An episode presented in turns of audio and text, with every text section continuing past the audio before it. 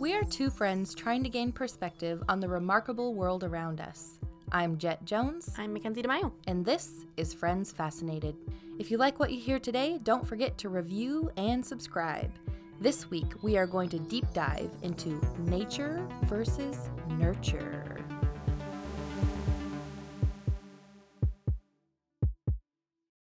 This week's fascinating fact is from Castanova. She messaged us on Instagram. She also has a pop-in Instagram page called Barista Times, and she told us for her fact, pi is all around us, like the number pi, mm-hmm. pi. She said, "The way the earth is and how people are programmed is designed using pi 3.14. Pi controls the path of winding rivers.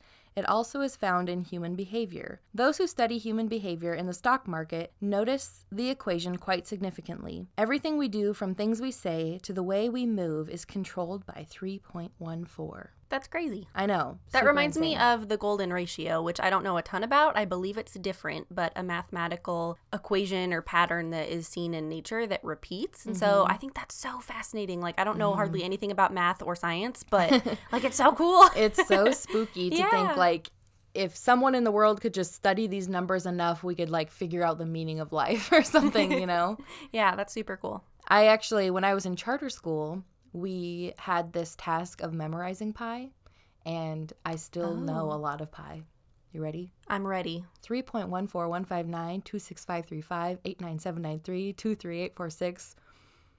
Mm, I can't confidently Oh my go gosh. There were kids in my class that's insane. who could remember like two computer pages of That's 12 point font numbers. I could do like I think 3.1415926 and that's all I've ever been able to remember. but it was never like a game or anything. Like I could hear you have like kind of a song to it. Yeah. Um it was at the very top of our whiteboard and the teacher had pi written out all the way across in multiple lines.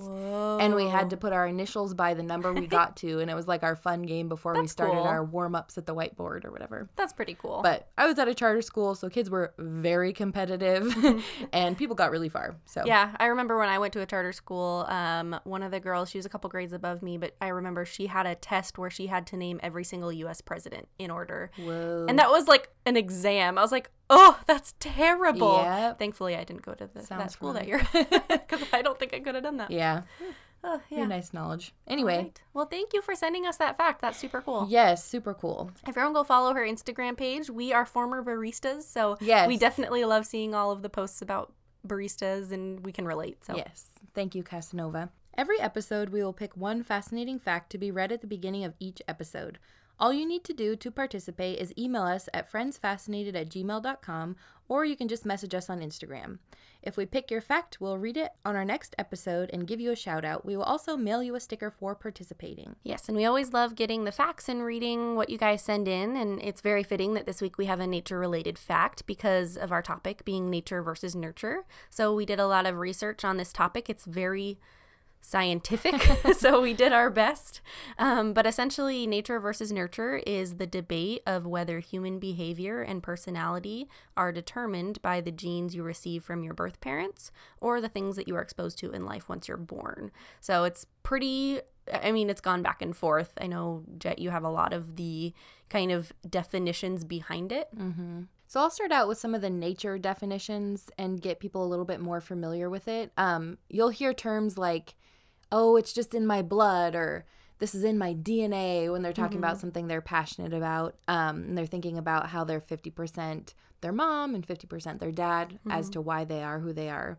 And for me, I really wanted to set out like a baseline for myself so I could understand it further. Because I don't know about you, Mackenzie, but where I started in my mind with the whole nature versus nurture, I think all of us, if we took a basic science class growing up, we did hear about this term. Mm-hmm. And generally, the idea in my head that I had of it was your parents raise you a certain way and they make you who you are, and that's your quote unquote nurture mm-hmm. aspect.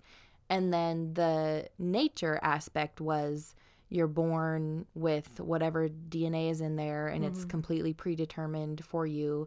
And it it doesn't depend on what you're subjected to at all. Yeah, in school I learned about like I think it's the Punnett squares where you do like the biology and you see mm-hmm. what genes you can get and what you're going to look like and all those factors and then, you know, you hear of and I think we see it in media too like TV shows and stuff now where you see people that they're just like their parents and and yeah. i mean a lot of us are very similar to our parents because we were raised by them mm-hmm. it's more than just the way you look and i think um, there's probably lots of very dramatic tv shows and movies about like long lost siblings or parents yeah, or like, like you meeting your biological parents and they're just like you and like they can also play the piano or sing really well yeah. or they also do that one like strange mannerism that yeah. you do and so mm-hmm. I, I mm-hmm. don't think it's maybe quite that way mm-hmm. i mean maybe mm-hmm. it is i, I don't know yeah. i don't have i don't think i have any estranged siblings or parents um, yeah yeah but after doing some more research we both learned like how complex it is and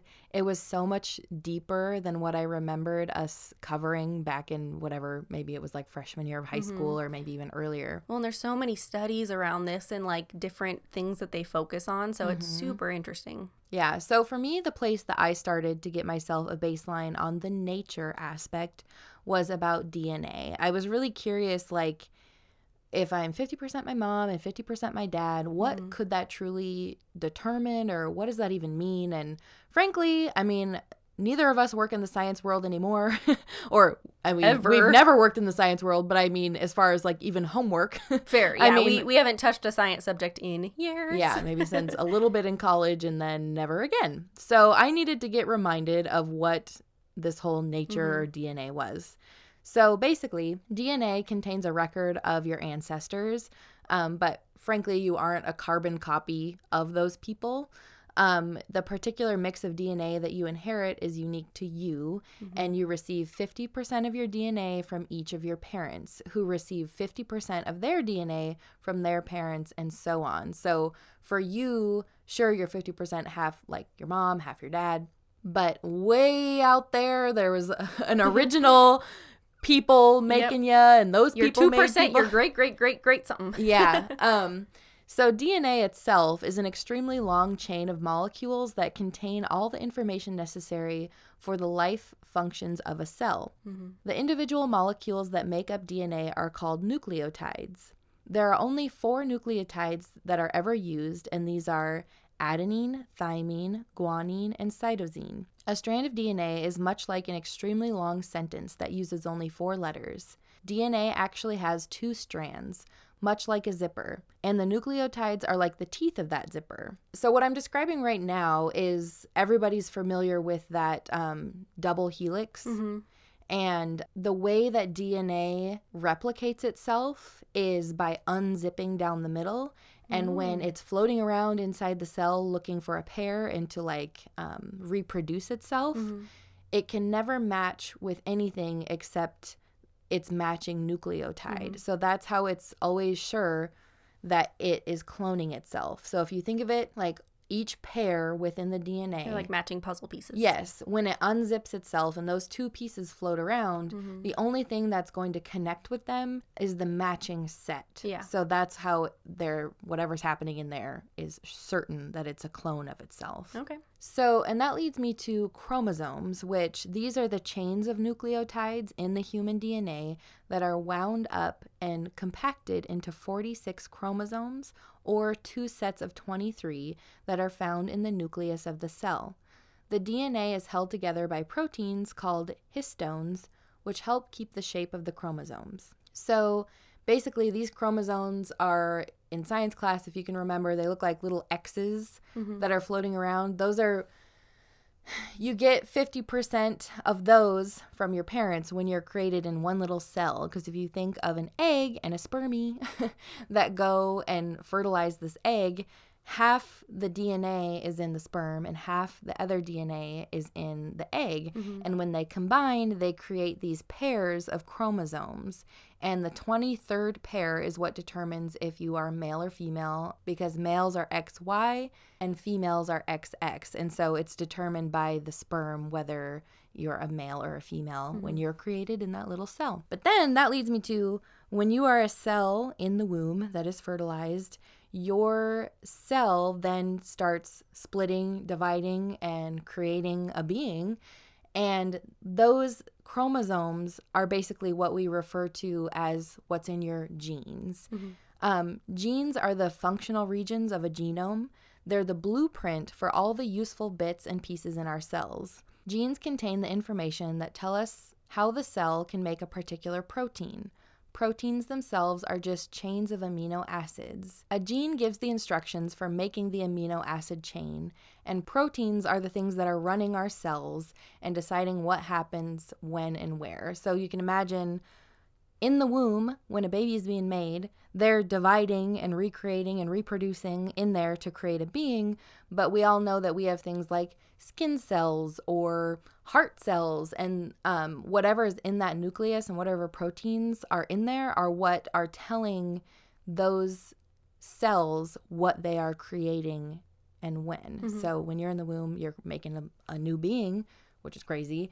Um, but in your body, us as human beings all have our own individual cells and mm-hmm. genes within those cells that determine how we're built and how we're made. And it's really crazy.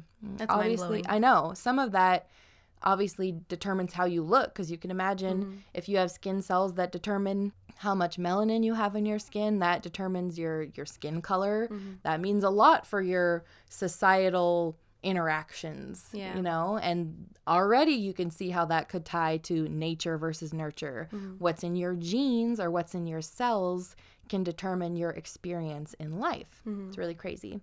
And then something I listened to was a, a quick TED talk about um, genes. And one thing that she mentioned in the TED talk was how just within your entire gene sequence, so as I mentioned before, all of those pairs within the cell that create the chromosomes determine exactly the code to who you are. And there are like a bajillion numbers per mm-hmm. each person because, yeah. as we mentioned, those genes or chromosomes were passed down from person to person to person to person to make you who you are. And so, obviously, everyone's code is just a tiny bit different in X and Y and Z way or whatever mm-hmm. numbers or letters I mentioned before as far as what makes you you. But one thing she pointed out is there's something in your DNA code, there's a specific letter in there that defines if you can digest lactose, which is just one of the many examples of mm-hmm. something that can make things different for you, I guess. Which I don't know why this blew my mind so much, but I feel like it's not common knowledge for a lot of people of like why am i allergic to milk? It mm-hmm. seems like a lot of people are like for some reason i can't digest milk anymore la di da and why would that be? Well apparently in this ted talk i learned that a lot of um, infants or prepubescent beings on the planet a lot of mammals obviously drink milk to survive. That's mm-hmm. their main way that they're brought up. Well that gene then as you age codes out of your DNA and you can no longer digest the lactose in milk. And the only people that it is common, and again, depends on their sequencing in their DNA, um, but in Eastern Europe is one of the main places that you can have this one letter that allows you to drink milk to your heart's desire to the rest of your life. So you can digest milk without you know, a lot of us know the repercussions of what happens if you yes. have some milk when your body doesn't agree with it. And I just thought that was so crazy that one mm-hmm. tiny one little letter in your DNA sequence can determine if you're going to have a really bad night after you eat ice cream. it's like those lucky Eastern Europeans who have that one letter can, you know. Well, yeah, and that like at least especially like in America, a lot of the food we make has milk or yeah. butter or some form of dairy in it. It blew so, my mind. Yeah, but other cultures that's not as common because I don't, I don't know if it's because they don't eat it regularly that it evolved in such a yeah. way they don't have that yeah. gene or vice versa, but yeah, it's crazy. It is crazy. And it's that's one thing I was surprised where it's so common how much dairy mm-hmm. we all mm-hmm. have. I mean, of course, and I was even venting to my husband. I was like, why is it only in like the past five years we have things like almond milk and hemp milk and oat milk like That's feels popularized? like. Yeah. Like I remember soy milk when I was younger, but that was it. Yeah, and I mean, I've been to like naturopath doctors before about stomach issues, like when I was a kid, and he said not to drink soy milk because that Oh. could, like, I think, especially for women, it could carry estrogen in it, like extra Oh, that you wouldn't want. I've never want. heard that. I know that. I mean, that's I have no idea if that's true. yeah, me either. So don't quote me on that. But it's just crazy to think out of everyone's DNA, there's this one letter, and it's very Mm-hmm. unlikely to have that into adulthood you can digest milk. Well, and the crazy thing about everything you said, which like that's so scientific. So thank you for explaining it Yeah. the way that I can finally understand. Yeah. Um, all of that is just the physical side of how DNA affects every single individual person individually. Whereas there's this whole other side, and that's where the debate comes in about the intangible, the non physical attributes that you maybe get from your parents or from society or mm-hmm. all of the other factors in your life once you're born. Yeah. And so the DNA sets like the foundation, but everything can, well, not everything, a lot can change after the day you're born. Yeah. And so, an example of your DNA being predetermined for you and it affecting your life is something like Huntington disease. Um, this disease is inherited in an autosomal dominant manner. This means that having a change or a mutation in only one of the two copies of the gene is enough to cause the condition. When a person with Huntington disease has children, each child has a 50% chance to inherit the mutated gene and develop the condition.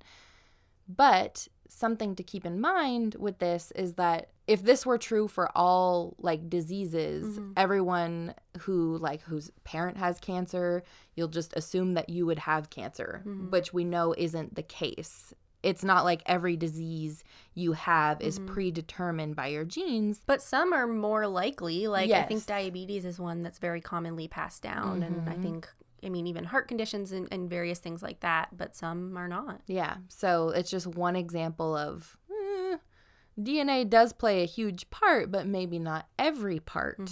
Um, for example, one thing that I did see was something that we all know, like smoking, can cause a mutation in your genes or your cells to then reproduce improperly and cause lung cancer.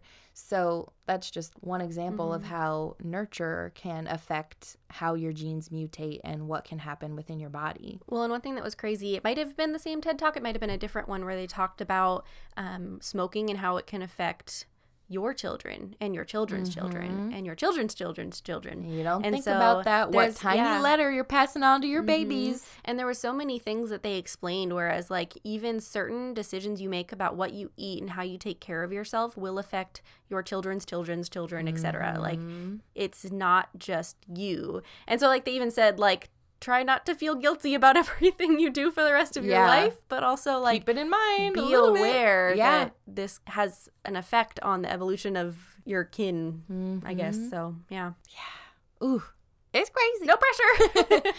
Um, but that's basically all I had as far as um, nature goes. Mm-hmm. And so I'll dive in a little bit to nurture. Um, so basically, a baseline type information I wanted to set out was basically just on human development in general.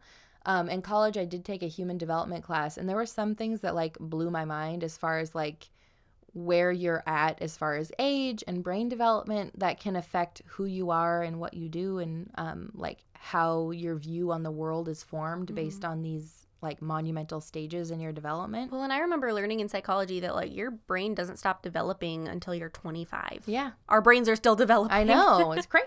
It's crazy. Trying to become better people. We'll try.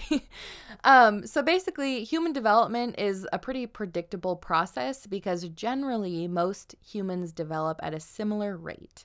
Um, of course, this can vary person to person depending on you know your DNA, your parents, your nurture, your nature. But we'll get to that.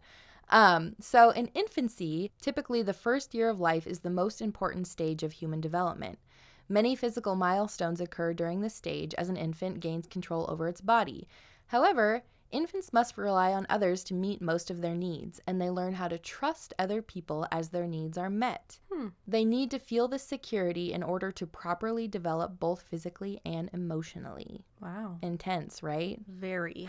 so that brings me to the whole like cry it out theory. Like, mm, I wonder if that's good or bad. Because, you know, like, Yeah, that's Because- because interesting. are, how early can you teach your baby about self preservation? Like, Mhm. I mean, not too early, because obviously they die without you.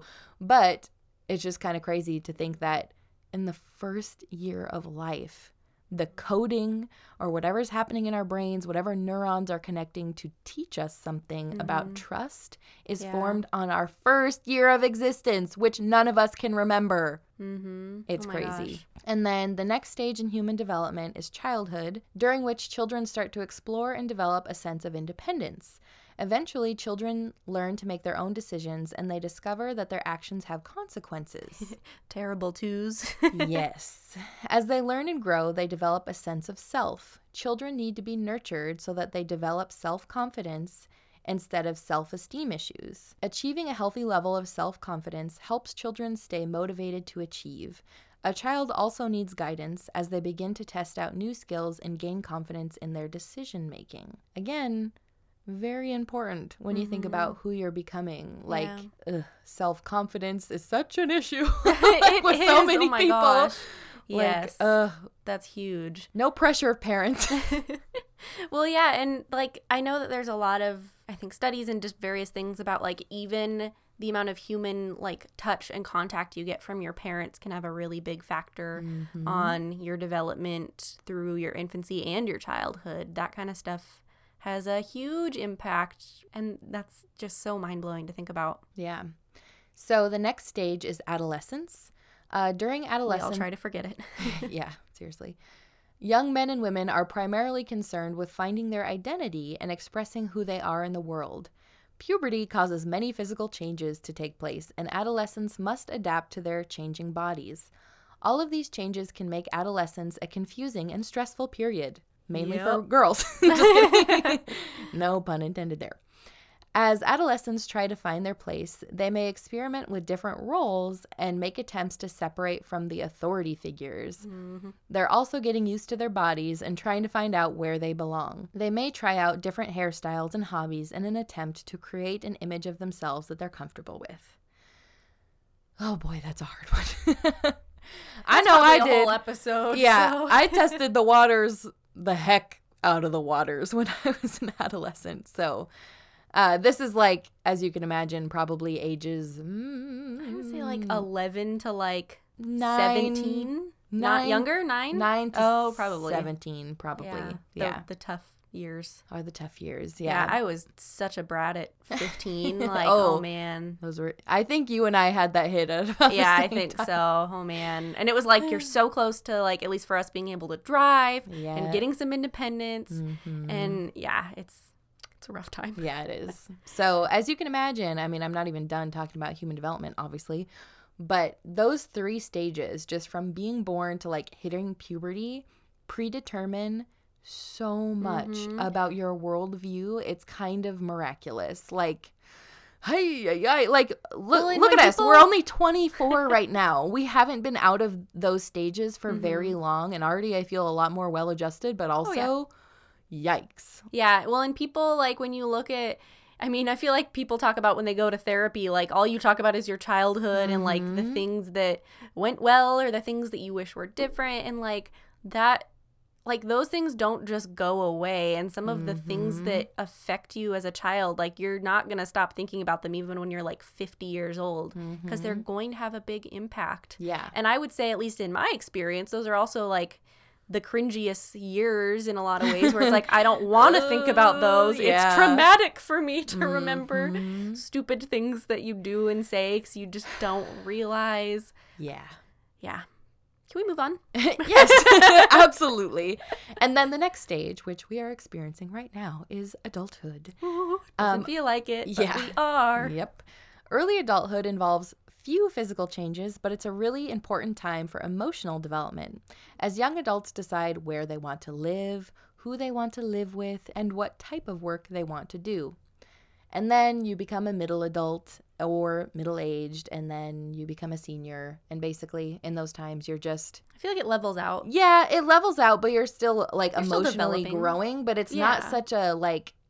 I feel like when you're a kid, you're a journal full of pages and you are using whatever pen you find to scribble down notes as you go along. And then by the time you're an adult, the book is full, but you just have to go in and cross things out and maybe make some edits and hope that it's okay, type of thing. Yeah. So, anyway, that's the baseline of human development as far as just like notable milestones as far as why you become who you become. Um, and so I think at this point, it's a little more obvious that the debate isn't necessarily nature or nurture, it's a combination of the two. Yeah, I, I think the DNA, you know, the the nature kind of sets that foundation, but they have to work together and build on each other in a lot of ways. And so over the years, people like scientists, it's all bounced back and forth. There have been times where we think you get every single thing from your parents because that's how it's got to be.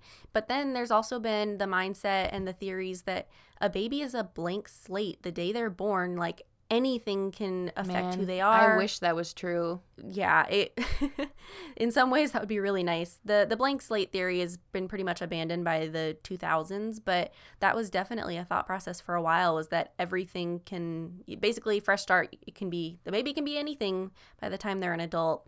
But science basically has proved that it's a combination of everything that happens because mm-hmm. it's all very important Yeah, and the reason why we wanted to cover this was because it seemed like every episode where we were talking about whether a Wiccan would choose to be a Wiccan or mm-hmm. why a psychopath would become a psychopath or just like why people choose the paths in life that they choose. I mean, even with furries, we talked a little bit about like maybe some disassociation with your reality or your being or what body you're in or something. Um, so all of that can be affected by either your DNA or like how you're likely by your predetermined coding system, whether you're subjected to those things or not easily. Um, but also there's the fact that depending on where you live and what you look like and who your parents are and how much money they have and all of that can just like put a damper or completely like mm-hmm. pivot who you are. Well, and in a lot of ways, that's like the privilege that people talk about a lot nowadays is the circumstances that you grow up in they do have a big impact and in some ways they might make things a lot easier. In some ways they might th- make things a lot harder. Mm-hmm. And so some of those things that that's just part of the way it's going to be unfortunately in some circumstances but there's so many factors that can play into it. And it's so interesting because there are situations like for example you and i we grew up differently. Mm-hmm. Like we had similarities but we had different i mean i would say family incomes different Yeah. like we lived in different geographical areas. We had a different number of siblings. We went to different types of school all of that. But mm-hmm. when we met it was like oh my gosh i'm meeting someone that understands me and is like me. And so mm-hmm. you know you can grow up in a very different household but still be very similar. Mm-hmm. Whereas for example like my brother and i grew up in the exact same house and we aren't that far apart in age and we are incredibly different. Mm-hmm. And so i mean that proves that it's more than dna but it's more than both because it's not even just the nurture of the people in your house. It's also the nurture and i think the word nurture maybe like it's not just the nurture you receive from your parents it's the circumstances of everything surrounding you. It's it would a better word for it would be just like your overall life experiences. Exactly, yeah. L- the lifestyle you live and all of that. So the experiences that you have are more than just your home life because it's going to mm-hmm. be affected by the schools you go to, the friends you make. What grade you're in, who's in your mm-hmm. grade, who your teacher is, Yeah. what shoes you wore to school that one day where you could have been made fun of or not. like there's Yep. so many crazy factors. yeah yeah there's so much and especially with things so rapidly changing when you're younger like the height you are whether you're older or mm-hmm. younger in your class whether you're the oldest friend or the youngest friend all of those things they just have those subtle changes that can have a big impact and maybe they don't have an impact at all but it's it's very interesting And it's also your perspective on their impact. Because mm-hmm. if you look at two people who maybe were subjected to the same tragedy, let's say if we're going horrible, a school shooting, mm-hmm. right? Someone could walk away from that experience. Of course, they're going to walk away with some like tragedy. They'll be sad or however react like reaction that they're going to have.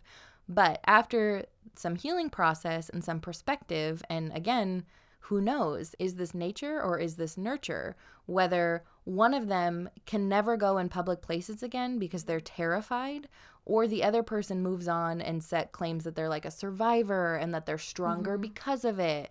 It's like, it's also such a mental game and how you are like pr- at processing Yeah. your experiences. It's Well, crazy. And part of that takes me back to at one point in a college class, I learned about internal versus external locus of control. And basically, it's the concept that if you have an internal locus of control, that essentially means that you believe that you have the power to change the circumstances in your life and you very much hold yourself accountable for the way your life goes and the decisions you make. Whereas if you have an external locus of control, it's kind of, I would compare it to someone who thinks that like fate is out there making life happen the way it is. Like you can't change much about your mm-hmm. life because it's it's just supposed to be a certain way. And Yeah, and I know a lot of people they interpret the success of their life based on their parents or mentors' true. opinion of that. Mhm.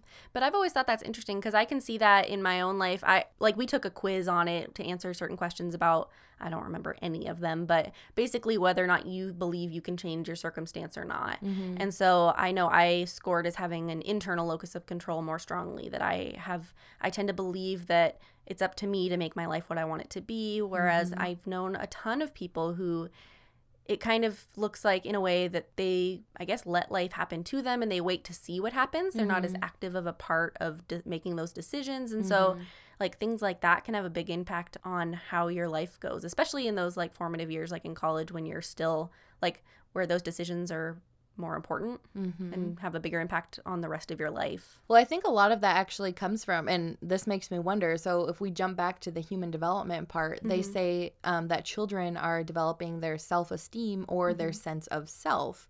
And I feel like, I mean, what would you assume childhood is? I think it, they said like a year and a half to when you hit puberty, Mm-hmm. to roughly. almost or yeah i guess puberty you could say possibly that that was determined by how you were nurtured at those Mm-hmm. ages whether you look internally or externally like that could be the Yeah. difference between your parents having a dialogue of like do you see what you could have done better or what you could have Mm-hmm. changed or what you want to do to fix this situation or a Mm-hmm. parent saying I don't approve of you doing that. Like you're in trouble because you're a bad kid right now, Mm-hmm. or or the opposite, where, oh, you're my pride and joy. I s- never do anything wrong. Yeah, all those things. Like Yeah. it could have such a huge difference on whether you're looking internally or externally for Mm-hmm. Yeah. that type of reassurance or your self confidence as Mm-hmm. far as your belief on how life is determined for you or you determine your life for yourself. Yeah, and I would say that it's there must be something more to it than just the parents' influence though, of course, Yeah, like with for sure. everything because like I can see those differences in my siblings and like other people I know's siblings and that locus of control and what kind of how much they feel like they can impact their own life. And so there's a lot of studies about siblings and where they fall in the family and how that affects it. And so there is evidence to show that the family is very important in forming that personality. And siblings are often thought to have like almost a strategic competition subconsciously for Oh, yeah. parental resources, for attention. And um, they even create like niches within the family for Mm-hmm. kind of I, I don't know. It's kind of like the whole high school thing where you get a different type of attention depending on the niche that you're in. And so Mm-hmm. there there's a lot of studies about it and the evidence is kind of inconclusive just because it's hard to study this. Again, There's because the nature versus nurture. factors. Yeah. But yeah, like things, for example, I did some research and older siblings are believed to be more responsible and focused on pleasing the parents, which Mm-hmm. I would say rings true for my experiences. And I mean, I'm the youngest, and so are you. Yep. Um, but for example, men who were older siblings tend to be more emotionally stable, persistent, socially outgoing, and willing to assume responsibility and take initiative, kind of that leadership role. And it said that firstborns are more likely to be managers or in an occupation that does require a leadership ability um, or social ability or the big five personality traits. Which the big five personality traits came up a few times uh, in the research that I did. And basically, they are traits that can be inherited. Um, this was basically defined in the 1970s by a famous research study, and they narrowed down five factors of personality, which are openness, conscientiousness, extroversion, agreeableness, and neuroticism. And so those are considered the big five factors in anyone's personality that whether or not they are open or conscientious or all of these factors Hmm. have a big impact on, I guess, the rest of your personality or your life. Like those are the core foundation, like the pillars of what your personality is going to be like.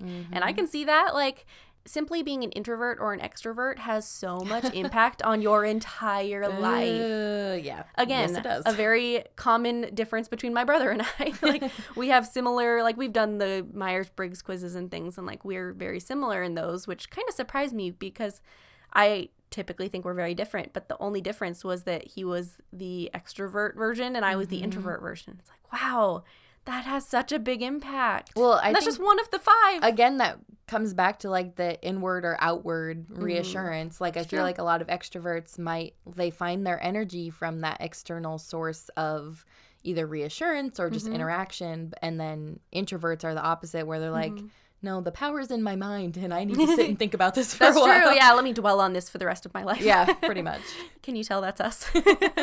but yeah, and like I'm, I'm assuming most people have heard of what's called middle child syndrome or whatever. Like Mm, that's my husband that's my husband too.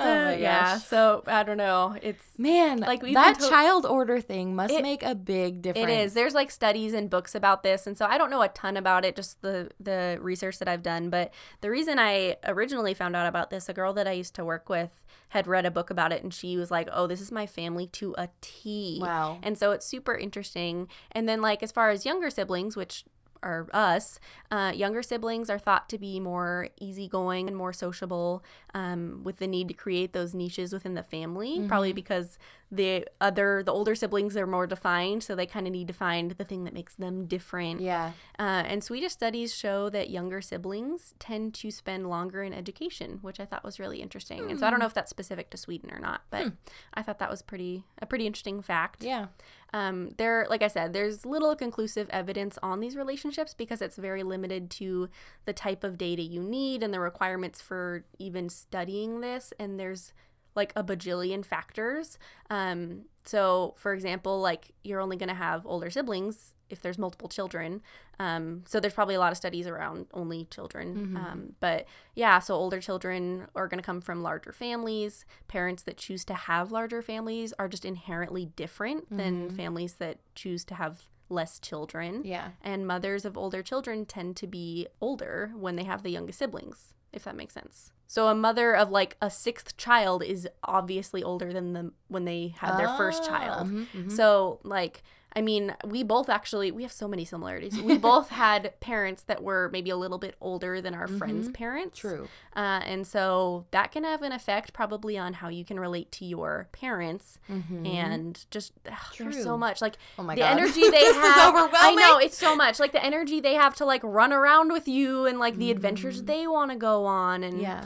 I know like my mom her parents were even older when they had her than she was when Mm. she had me and her like experiences with that was even more extreme because her parents were almost the age of people's grandparents Wow. like my grandparents so her parents were the age of my friend's great grandparents Wow. like yeah it, it was a big gap and so Huh. it just has That's so many differences I feel like my family was similar because my dad, I believe he was like the fifth or sixth child in mm-hmm. his mother's. yeah my mom too i think she was the sixth And then my mom, I believe, was child number nine out of all of mm-hmm. her siblings. So she would and have with that- been one of the young. I mean, my mom had 15 siblings. So there was a lot of kids, Yeah. but she was later in the game. well and you think about when and I, I hear this a lot but when you have older siblings especially with either big age differences or just a lot of kids the older kids are going to be kind of like a parent Oh, yeah. figure in Oh, so many ways. I have a sister that's 10 years older than me. So in a lot of ways she was an authority figure. She was a and babysitter your mom was technically young when she had her, yeah yeah i right? think when my mom had my sister she was 24 So, So my that's our age. age. So that's then- young, right? Yeah, that's young, right? we don't have children. and then uh, when she had me, she was 34. So That's a big difference. it's a big difference. And so, yeah. And I think she would have been 32 when she had my brother.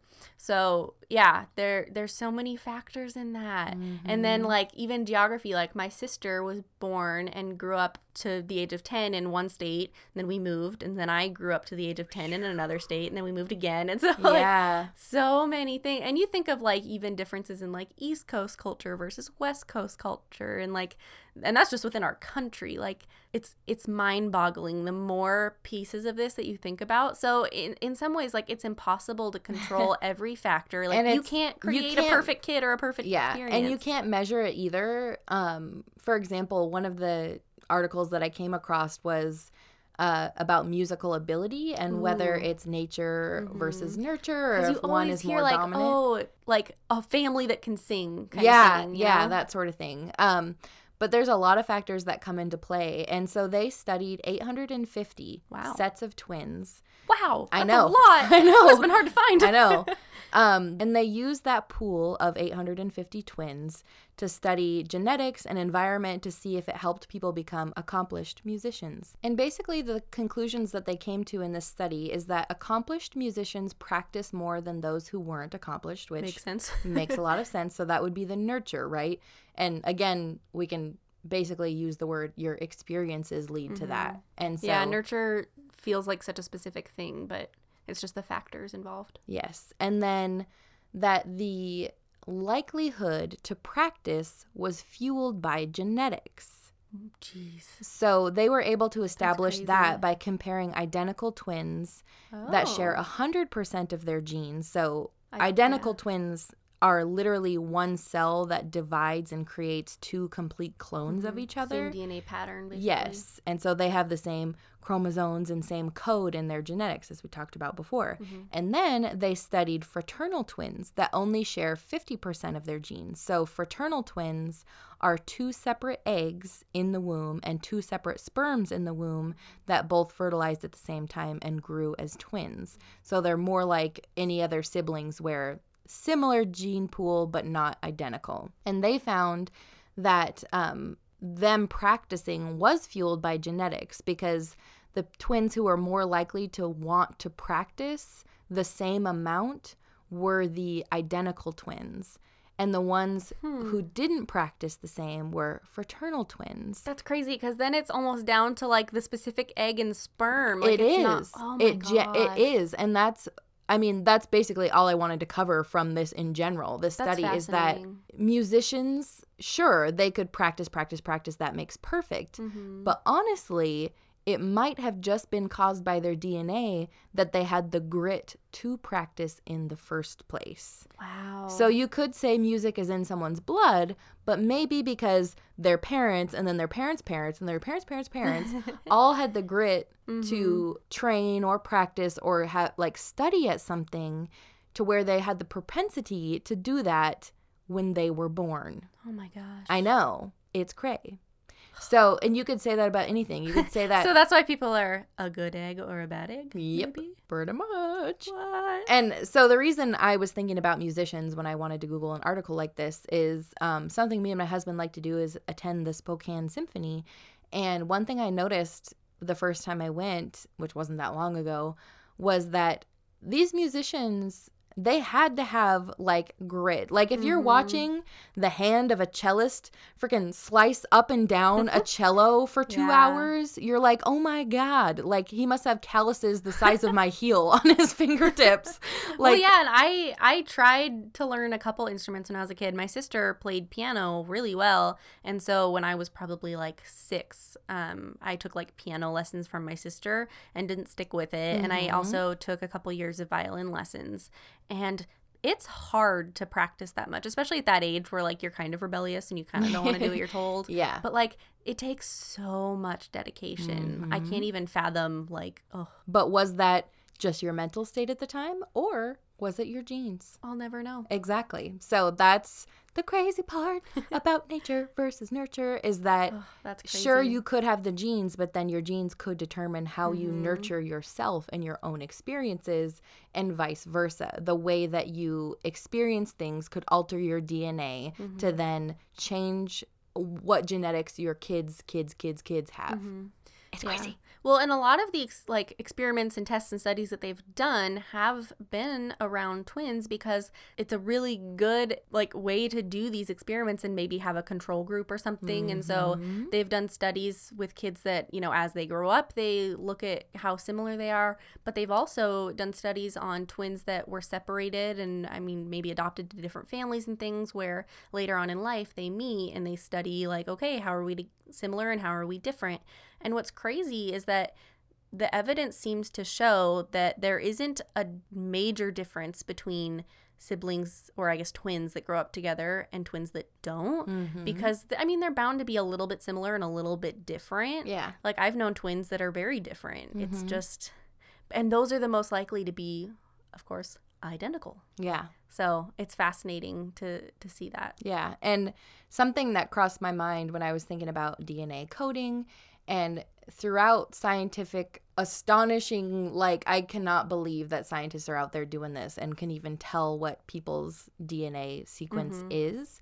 But if you can identify what specific code in your like million letter DNA code is the one that allows you to have the propensity to practice Mhm. or have grit, um, if you could identify that, and in a previous episode when we talked about cloning and how they go into the DNA strand and slice out a piece and put in a different one to create something perfect, technically you could create a person that can drink milk and have the propensity to practice their instrument.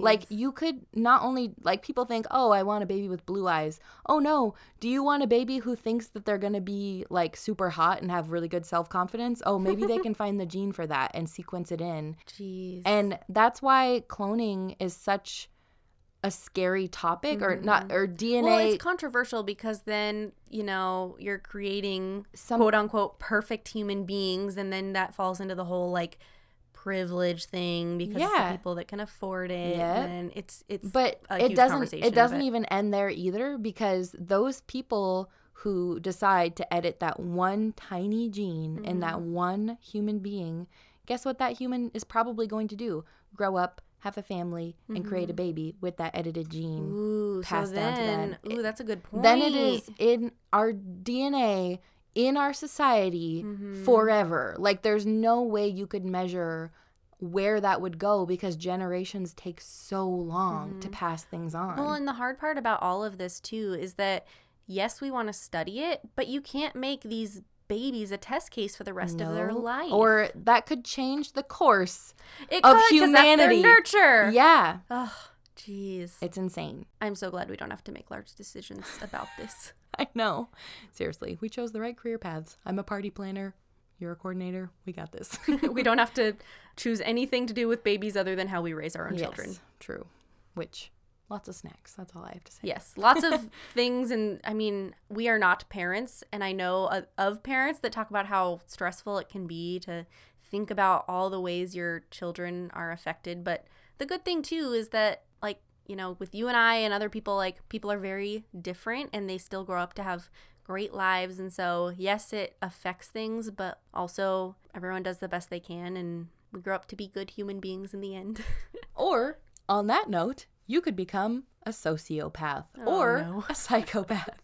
so one of the reasons I even wanted to dive into this, as as I mentioned at the beginning of the episode, um, we have covered some crazy topics on this podcast mm-hmm. episode chain, and basically. Something that I think everyone is interested in is how a serial killer could become a serial killer, right? And they could be a psychopath or they could be a sociopath. So, a sociopath is a person with a personality disorder manifesting itself in an extreme antisocial attitude or behavior and lack of a conscience. So, there could be someone out there with a certain sort of upbringing that led them to maybe be more bitter or something, but since they're a sociopath, whether that's coded into their DNA, or possibly that was the way they were nurtured, could cause them to have a lack of conscious, like, towards their peers or just human humanity in general. I will make the statement that I think if we can affect genes to add a conscience to people, maybe that's a good thing to mess with. Mm-hmm. Just saying. And then a psychopath is a person suffering from a chronic mental disorder with abnormal or violent societal behavior. Hmm. So this led me to find a study on nature versus nurture in inmates. Oh. So, generally, we can assume that people who end up in jail may have some problems with how they fit into society or how they interact with it because they could do something bad that puts them in jail. Um, so, they wanted to investigate the neurological roots of being a psychopath. Researchers studied 121 inmates in a medium security prison in the US. The inmates were divided into two highly psychopathic moderately psychopathic, and weakly psychopathic groups. Researchers scanned the brains of the participants while showing them images depicting physical pain, such as a finger getting caught in a door or a toe getting caught under a heavy object. and I can relate to this today because I was watching an episode of Survivor and they were wrestling and I saw a girl get her leg twisted weird and I literally screamed and turned away from my phone. so you can imagine a psychopath would be like, have no, they would not They wouldn't feel anything. Or, yeah, they wouldn't mind to see someone getting hurt. So the participants in the study were told to imagine that the incident was happening to themselves or someone else. Mm-hmm. They also were shown images of neutral objects, such as a hand on a doorknob.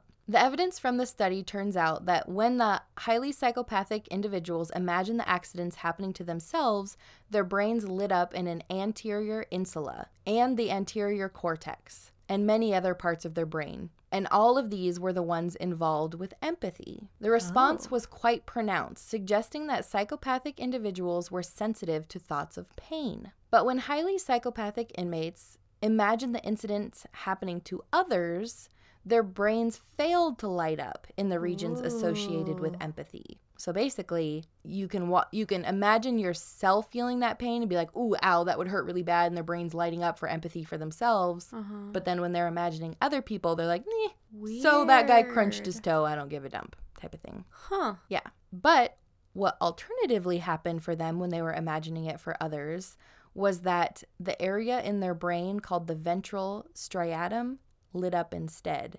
And that section of the brain is involved in pleasure. Oh no. Yeah. Oh no. Also, these individuals showed an abnormal connectivity between the insula and the ventromedial prefrontal cortex, an area important for the empathetic decision making.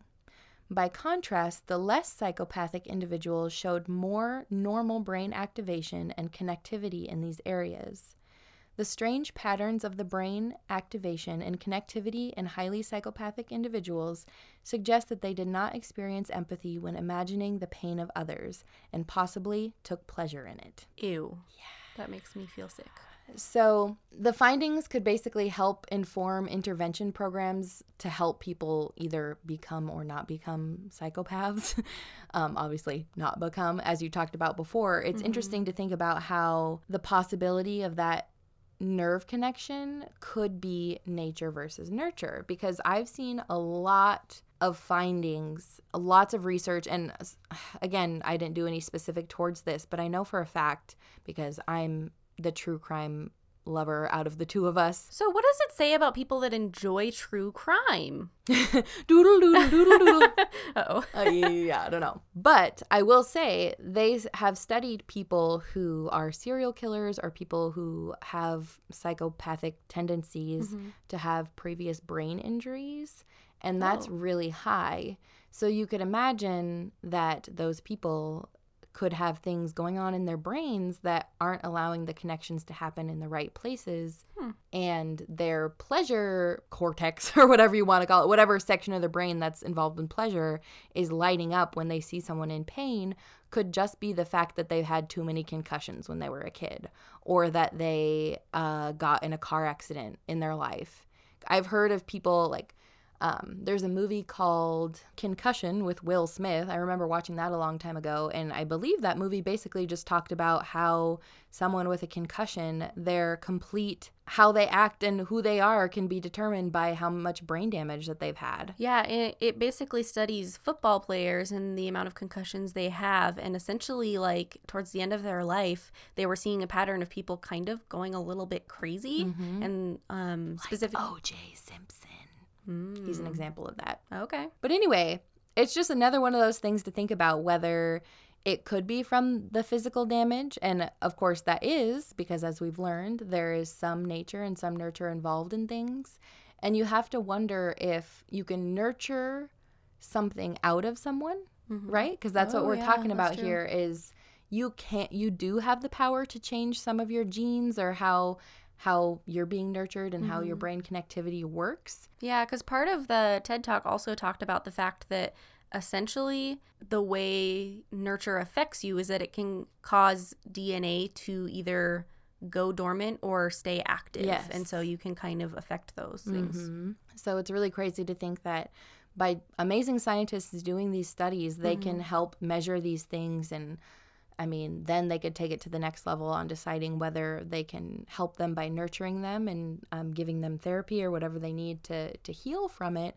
Or if it's a physical thing, like what if you could go in and give someone a lobotomy and then all of a sudden they want they don't want to do harm to people anymore? Like it's kind of crazy. I mean, not that I approve of lobotomies, I guess I don't know, but there are so many ways you can imagine Mhm. that this could be fixed and it's there's so many ethics tied into that and Yeah. all that that it's just like we're just people trying to live Yes, it makes me really glad that we don't have major impacts on those types of decisions. Yeah. So I, I'm definitely excited to see. Well, do to you see. though? because how you live Ah, your life right. now You're right.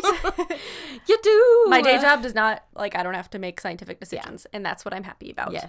But I'm definitely excited to see where science takes us throughout the rest of our lives and see what comes of all of this. So It's all super important. So I hope Mm-hmm. the takeaway for all of us and all of our listeners should be, you know, how you experience life and how you perceive it have a big effect on who you become. Mm-hmm. So be careful how you treat people. and then also keep in mind that something might might just be in your genes Mm-hmm. and maybe just moving forward and trying to live your best life yes, is the best option sometimes.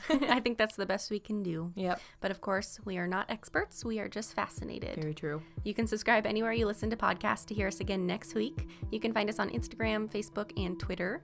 And if you have information to add to this week's topic or a fascinating fact that you want featured on a future episode, please email us at friendsfascinated at gmail.com. And if you want to send us something, you can do so at friendsfascinated at P.O. Box 997 in Pullman, Washington 99163. We can't wait to blow your mind next week with more curiosities. You just listened to another episode of Friends Fascinated. Thanks for listening.